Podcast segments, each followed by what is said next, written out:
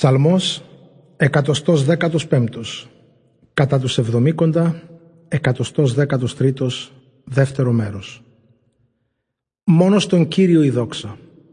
Όχι σε μας, Κύριε, όχι σε μας, αλλά σε σένα δώσε δόξα. Γιατί εσύ έχεις αγάπη και είσαι αξιόπιστος. Ας μη λένε οι ειδωλολάτρες, πού είναι ο Θεός τους? Ο Θεός μας βρίσκεται στους ουρανούς, κάνει ό,τι αυτός θέλει. Τα είδωλα εκείνων είναι από ασήμι και χρυσάφι, έργα από χέρια ανθρώπινα. Στόμα έχουν αλλά δεν μιλούν, μάτια έχουν μα δεν βλέπουν. Έχουν αυτιά αλλά δεν ακούν, μύτη μα οσμές δεν νιώθουν. Χέρια έχουν αλλά δεν αγγίζουνε, πόδια αλλά δεν βαδίζουν, από το λαρύγγι τους δεν βγάζουνε φωνή.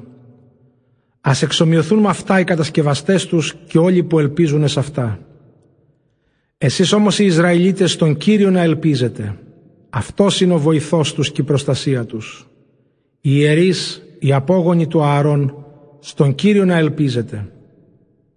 Αυτός είναι ο βοηθός τους και η προστασία τους.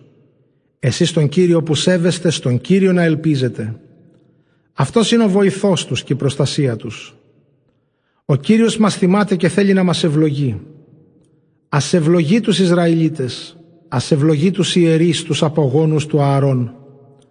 Ας ευλογεί εκείνους που τον σέβονται και τους μικρούς όπως και τους μεγάλους. Να σας χαρίζει απογόνους άφθονους ο Κύριος. Ευλογημένοι να είστε εσείς από τον Κύριο, εκείνον που τον ουρανό έφτιαξε και τη γη.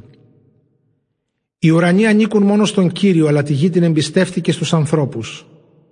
Αυτοί που ενούν τον Κύριο δεν είναι οι νεκροί. Κανένας από αυτούς που στη σιωπή στον τόπο κατεβαίνουν.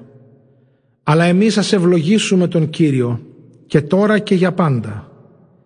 Ενείτε τον Κύριο. Αλληλούια.